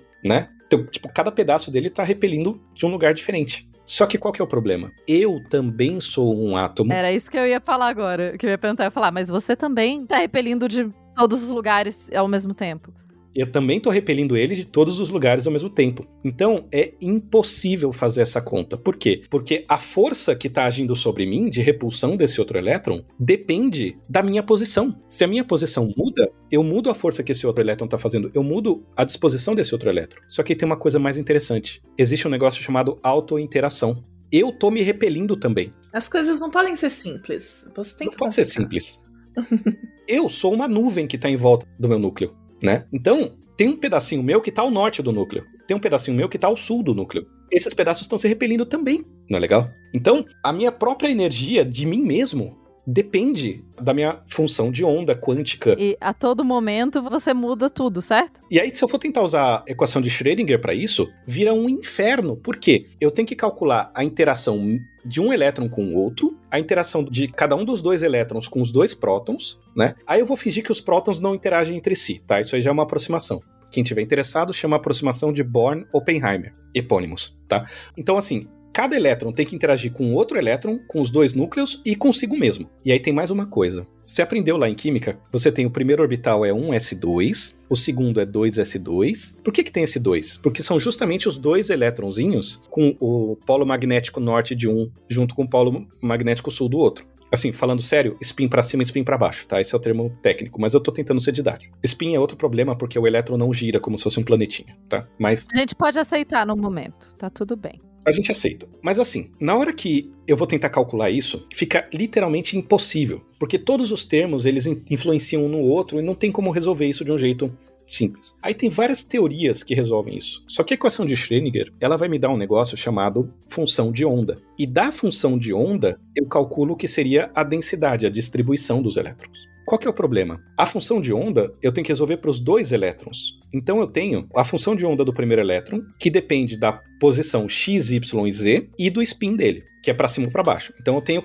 quatro variáveis aí, né? Três que são números que vão de menos infinito até infinito e um que é um número para cima e para baixo, mais meio menos meio. E aí tem o outro elétron também. A função de onda do outro elétron envolve também o universo inteiro. Então eu vou ter também vai depender da posição. A função de onda depende da posição. Então, ah, nas coordenadas x igual a 3, y igual a menos 2 e z igual a 5, a função de onda do elétron 1 vale tanto e a função de onda do elétron 2 vale tanto. E aí complica mais ainda porque a, a função de onda é um número complexo. Então, olha só, eu tenho uma função, que na verdade é a combinação de duas, que depende de seis números para dois elétrons. Se eu for pensar numa molécula tipo uma proteína, uma proteína pequena, ela tem 20 mil átomos. Cada átomo tem quatro elétrons de interesse. Então eu tenho 80 mil átomos. Teoricamente, você tinha que fazer uma conta dessas pra cada um desses, mas obviamente impossível, né? Então não é para cada um desses, é para todos eles juntos. A solução, a resposta da minha pergunta é uma função que depende de 80 mil vezes três variáveis. É f de x1, y1, z1, x2, y2, z2, blá blá blá blá blá blá. Para quê?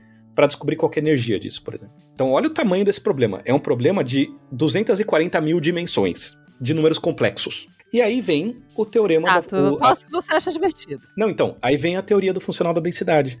Ela é baseada num- em dois teoremas, e aí, de novo, né, epônimos, então são os dois teoremas de Hohenberg e Kohn. Hohenberg e Kohn, só para contar um pouquinho de história, Kohn, Walter Kohn, ganhou o Prêmio Nobel de Química de 98 por seu desenvolvimento da teoria do funcional da densidade. Em 64 e 65, o Walter Kohn, junto com o Pierre Hohenberg, eles publicaram artigos, né? E nesses artigos eles falaram, propuseram um teorema. O teorema diz o seguinte, olha, todas as propriedades dos elétrons de um sistema dependem apenas da densidade desses elétrons. Densidade, como eu falei, a probabilidade de achar, né, cada um. Só isso. O que que é a densidade? É uma função que depende da posição É sensacional. Nossa. né? Então, assim, em vez de ter é, 240 mil variáveis, eu tenho 3, x, y, z. E o mais legal é que, assim, ele é tão poderoso que tudo depende apenas disso. Inclusive, o potencial de interação. A função que vai me dar energia potencial. Que é aquela coisa super complicada de, ah, porque um elétron repele o outro, só que ele repele a si mesmo também. E aí tem outra coisa, que é o potencial de troca. Então, assim, se eu tenho dois, aqueles dois elétrons lá da minha molécula de hidrogênio, H2, né? Eu falei, ah, tem o elétron da primeiro átomo e o elétron do segundo átomo. Gente, isso não existe. Os elétrons são indistinguíveis. Se eu trocar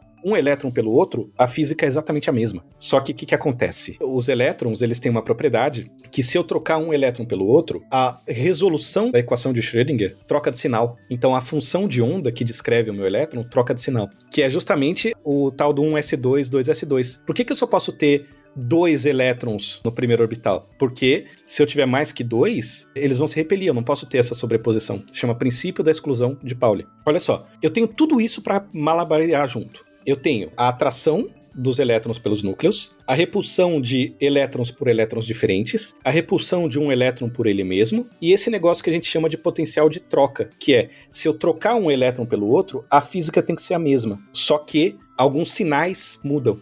Uma coisa que era positiva vira negativa lá no meio. Tudo isso depende apenas da densidade dos elétrons. É muito bonito. E eu tomei bronca, como eu falei na abertura, porque eu não provei esse teorema. Assim, são dois teoremas, né? O primeiro é esse que eu falei. Todas essas propriedades dependem apenas da densidade. O segundo teorema diz o seguinte: tudo depende só da densidade de elétrons, inclusive a- o potencial de interação, todas as propriedades, a geometria da molécula depois que ela tiver equilíbrio, tudo depende apenas da densidade de elétrons. Esse é o primeiro teorema. O segundo teorema fala: a densidade de elétrons que descreve o sistema é a que tem a menor energia. Basta eu saber qual é a densidade que gera a menor energia no sistema, que eu consigo calcular todo o resto. E aí que vem a, a coisa interessante, porque assim, como é que eu sei qual é essa densidade? E aí, o que aconteceu? Na minha tese, eu não mostrei isso. Ah, vamos mostrar então que a densidade que determina tudo é aquela de energia mais baixa. Esse é o segundo teorema. Na minha qualificação do doutorado, na qualificação na USP, a gente faz um texto que seria uma prévia da tese, né? A gente chama de qualificação, é diferente, mas a gente trata como um ensaio para tese. Eu expliquei essa primeira parte, eu provei o teorema, o primeiro teorema, que depende apenas da densidade. E é interessante até o jeito de provar, porque assim, eu tento falar, olha, vamos supor que eu tenha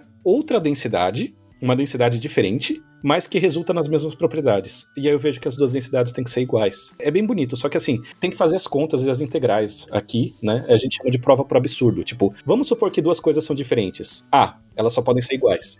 Né? Isso a gente chama de prova por absurdo. É, existem várias formas da gente provar teoremas, né? Uma delas é por absurdo ou por indução, quando é coisas que vão ao infinito e tal. Muitos teoremas de densidade, funcional da densidade, são provados por absurdo. Tem uma outra que eu provo que, olha, esses dois números iguais tem que ser um menor que o outro, tá? Que é justamente essa ideia. Que aí eu mostro que, olha, realmente, a única maneira das coisas valerem é se esses números que deveriam ser iguais forem um menor que o outro. Então, só pode ser verdade a afirmação de que eles são iguais. Mas aí, eu falei, ó, o segundo teorema eu não provei. Eu não falei que a energia do meu sistema, a densidade que representa a menor energia, vai ser aqui a densidade que eu vou usar para provar todos os outros resultados. E aí a banca falou, olha, como é que você enuncia o teorema e não prova? Principalmente o teorema de Hohen, o segundo teorema de Hohenberg-Kohn, que é a coisa mais importante que tem na teoria do funcional da densidade, né? Inclusive, o professor da UFABC que falou isso para mim. Eu falei, verdade, você tem razão. Vou colocar essa demonstração na tese. Só que o que acontece? Todo mundo faz a demonstração do paper original, né, do Hohenberg-Kohn de 64. Só que esse paper, ele mostra para um caso particular. Ele não faz a prova mais geral possível. E aí, o Mel Levy, na década de 70, ou seja, uns 6, 7 anos depois, ele mostrou num artigo que tem um jeito muito mais elegante de fazer isso. Tudo depende apenas da densidade. Certo? Que é o primeiro teorema. Só que o jeito da gente calcular as coisas, tipo, ah, dada uma, uma configuração do meu sistema, qual é a energia? Isso a gente sempre faz com a função de onda do Schrödinger. Sempre. Porque é a equação de Schrödinger que vai dar pra gente o valor da energia. É assim que a gente calcula.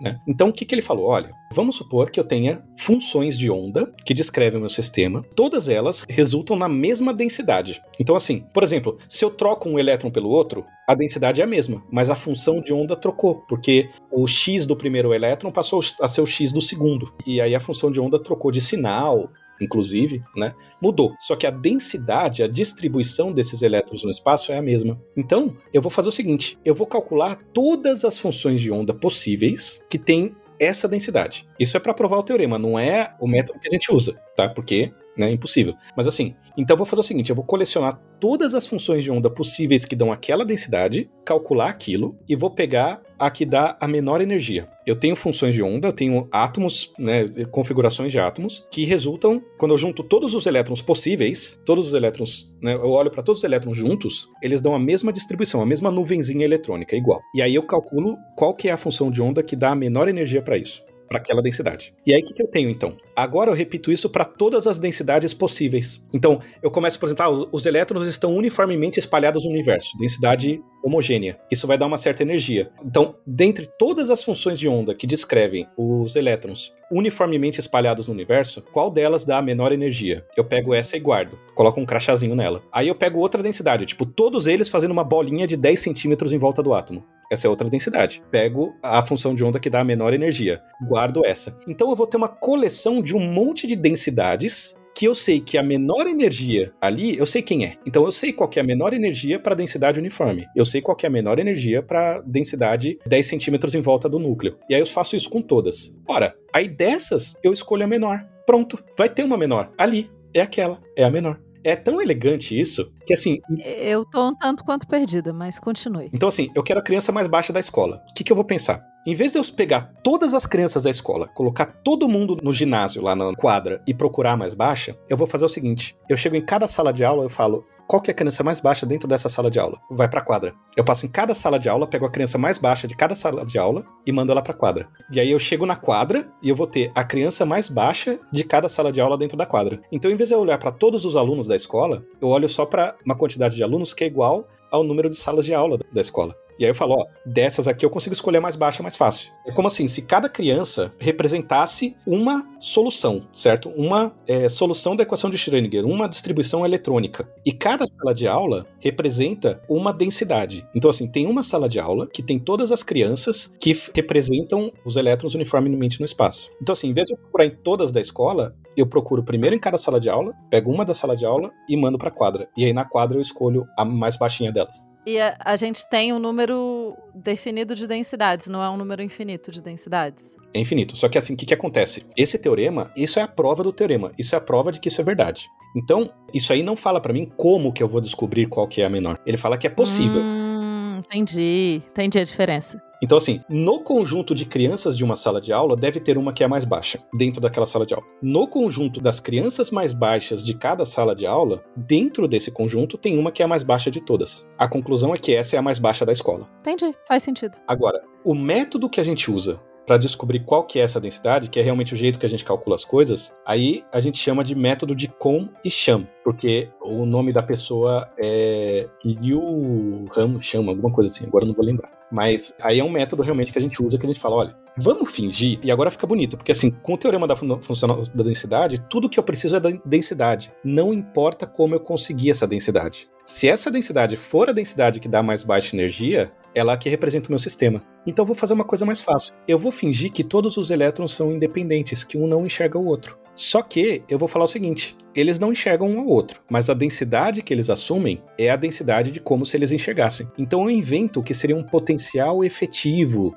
que não é o que a gente olha da física, tipo, ah, cargas opostas se atraem, cargas iguais se repelem. E aí é isso que eu vou fazer e pronto. Não, eu vou falar, olha, eles são independentes, eles estão lá voando, eles não interagem um com o outro. E vou fazer a conta como se não interagissem. Por quê? Porque aí eu posso resolver eles de maneira independente. A solução total vai ser a combinação da solução de cada um deles separados. Então, eu não preciso pensar numa coisa complicada de um interagindo com o outro, não. Olha, o elétron 1 está nessa posição, o elétron 2 está nessa, o elétron 3 está nessa, o elétron 4 está nessa. Isso que é o sistema não interagente. E aí eu faço a conta como se eu estivesse nessa. Só que eu falo, olha, a densidade que eu quero é a densidade do sistema interagente gente. E aí tem coisas que vão envolver, assim, disciplinas de pós-graduação de física de materiais. Então aí vai ter é, energia de troca e correlação, etc, etc, que não importa pra gente aqui. O teorema que eu queria apresentar e que eu tentei demonstrar que eu gostei de ouvir a Marina gostando, é que em vez da gente resolver a equação de Schrödinger, que é super complicada, que vai ter três variáveis para cada elétron, com tudo interagindo e tal, tal, tal, não. Isso depende apenas da densidade. É só a densidade. Tem tantos elétrons por metro quadrado aqui. Isso resolve o meu problema.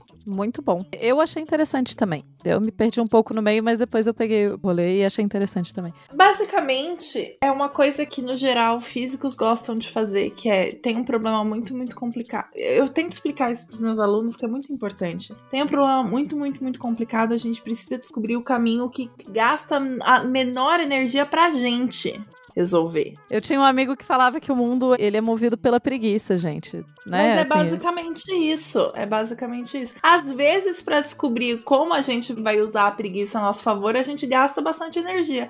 Mas é uma vez só. Imagina. É, foi só uma vez. Uma pessoa resolveu esse problema para sempre. Uma pessoa não, né? É muita gente, mas você entendeu. é, e assim, ele rendeu um prêmio Nobel, esse teorema. É, pois é, Pitágoras não ganhou o Nobel, ainda bem, né? Porque veja bem, muito complicado se ele ganhasse. Mas eu acho que ficamos bastante. Bom, não sei vocês, mas eu tenho muitos nós na cabeça ainda por causa da Tupá. A gente trocou nós na cabeça, tá tudo bem. Olha só, vamos deixar claro aqui que isso daqui não é um episódio único, isso é uma série de episódios, daquela série de episódios que vão acontecendo eventualmente na história dos dragões de garagem. Então, vocês podem aproveitar, inclusive, se vocês quiserem, para falar os teoremas favoritos de vocês, porque a gente vai gostar de ouvir os teoremas, ou as teorias, ou os paradoxos, ou as leis, porque também valem paradoxos aqui, a gente é muito democrático e é receptivo, a gente aceita qualquer ideia legal da ciência que a gente possa discutir e a gente vai ficar feliz de saber o que vocês acham legal também nos campos de conhecimentos que vocês têm. E como vocês podem ver, não precisa ser uma coisa necessariamente, ah, não, mas eu tenho que saber física avançada. Não, eu falei do teorema de Pitágoras, que é uma coisa que a gente aprende na escola. E eu ia falar do teorema fundamental da aritmética, que também é uma coisa que a gente deveria aprender na escola. Fica o spoiler pro pro próximo. É isso aí. Fica aí o spoiler pro próximo. Acho que é isso. Tem mais algo que vocês querem acrescentar? Tem um desafio aqui. Ótimo, adoro desafio. O primeiro ouvinte que mandar pro bot do Dragões ou pro nosso e-mail todos os teoremas que a gente mencionou aqui, passou por cima, vai ganhar uma paçoca na próxima vez que tiver o encontro presencial dos dragões. Esse desafio é só maldade. Se for residente no Brasil, eu mando paçoca via internet, Amazon. Desculpa, mundo, eu estou gastando dinheiro com aquele homem, mas sim, eu gosto de pagar paçoca para as pessoas. Então é sério, não é de brincadeira. Porque agora eu fiquei curiosa e a gente não foi anotando todos os teoremas que a gente falou. Então, manda com timestamp, tá? Manda com a minutagem. Nossa, coitada. a gente verificar. A pessoa, tem, a, pessoa vai ter que ouvir duas vezes, poxa. Então tá ótimo. Então fica aí o desafio, mas mandem recadinhos de qualquer forma. Eu sei que eu não, não tô numa leitura de e-mail, mas eu vou fazer o pedido de recadinhos, porque eu sou muito carente, gente. É isso aí, mandem seus teoremas favoritos. Tchau. Tchau, gente. Tchau, tchau, gente.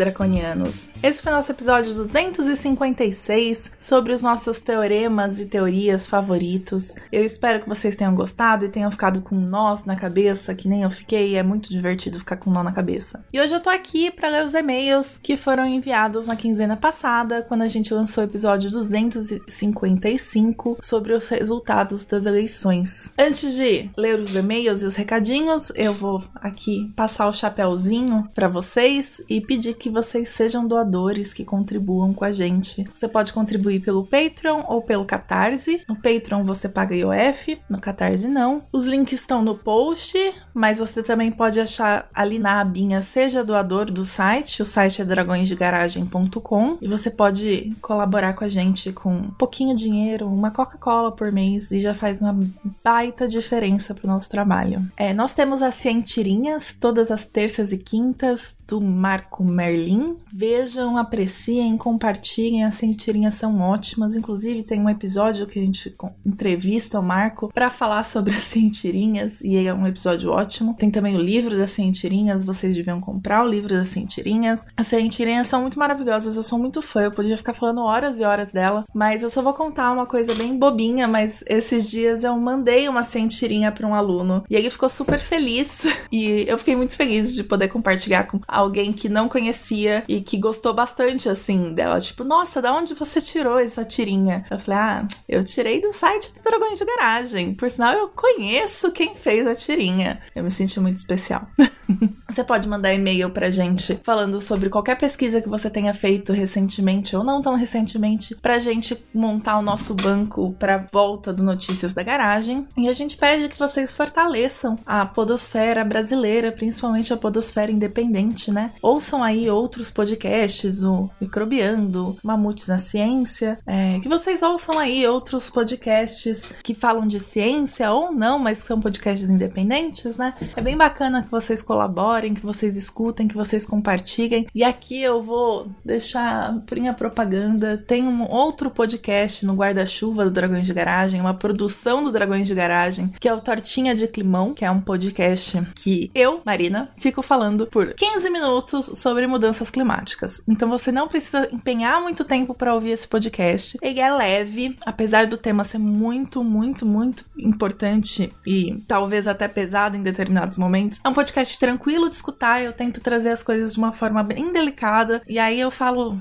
eu explico desde o que é efeito estufa até o problema do pum da vaca. É um podcast bem gostosinho, assim. Eu, eu gosto muito, muito de fazer. Eu espero que vocês escutem e gostem de escutar. Sobre novos mecenas. Até o momento da gravação dessa leitura de recados, eu não tive confirmação da existência de novos mecenas. Então, se por acaso você começou a colaborar com Dragões de Garagem na última quinzena, eu não vou estar tá falando o seu nome, não vou estar agradecendo nominalmente, mas estou agradecendo de coração agora já. E seu nominho vai ser dito no, no próximo episódio, prometo, tá? Mas muito obrigada a todo mundo que colabora. Vocês são uma rede incrível. A gente só tem a agradecer de verdade. Sobre e-mails e recadinhos no bot. De e-mails, a gente recebeu uma divulgação de uma animação muito interessante sobre a Amazônia sem garimpo, uma narração em Yanomami, e é muito, muito legal. Eu vou deixar para vocês, são 6, 7 minutos. Vou deixar para vocês o link no post para vocês verem e compartilharem essa animação. Ela é ótima. E recebemos dois recadinhos no nosso bot. O primeiro é do Pedro Peron e ele agradece o episódio que ficou sensacional. De acordo com ele, essa foi a palavra que ele usou. Ele falou sensacional em letras maiúsculas. E ele falou o seguinte: fiquem na vontade de ouvir mais sobre o novo ensino médio. Estão pensando em fazer um episódio sobre? E bom,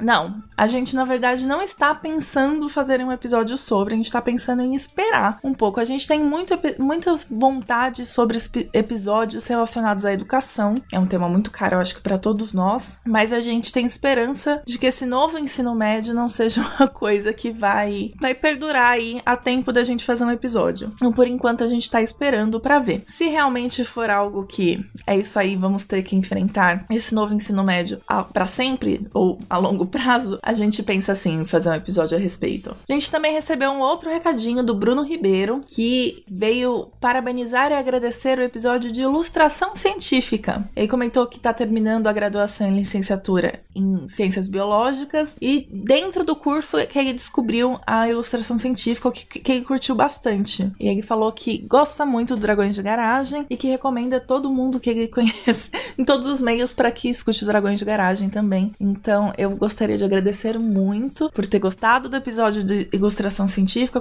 Foi um episódio que eu curti bastante fazer e aprendi horrores, como vocês devem ter percebido, vocês que ouviram e viram que eu tava lá aprendendo bastante sobre várias técnicas e coisas, porque não é tão próximo da minha área esse tipo de ilustração científica, né? E agradeço muito por você compartilhar. Eu falo assim de coração, principalmente enfrentando agora esse início de podcast com tortinha de climão, esses compartilhamentos que vocês fazem em redes sociais falando que curtiram o episódio, isso vale muito, gente, vale demais assim. Então continuem compartilhando Dragões de Garagem, falando que gosta, que recomenda. Claro, se vocês gostarem e recomendarem, né? Não tô obrigando a fazer nada que vocês não queiram. Se você não tem como colaborar financeiramente, você pode colaborar com RTs e tweets e, e stories no Instagram, qualquer coisa que você achar que vale a pena, isso já vale muito, muito pra gente, viu? Acho que por hoje é só. Vocês podem me encontrar Twitter, Maideia, M-A-H Ideia,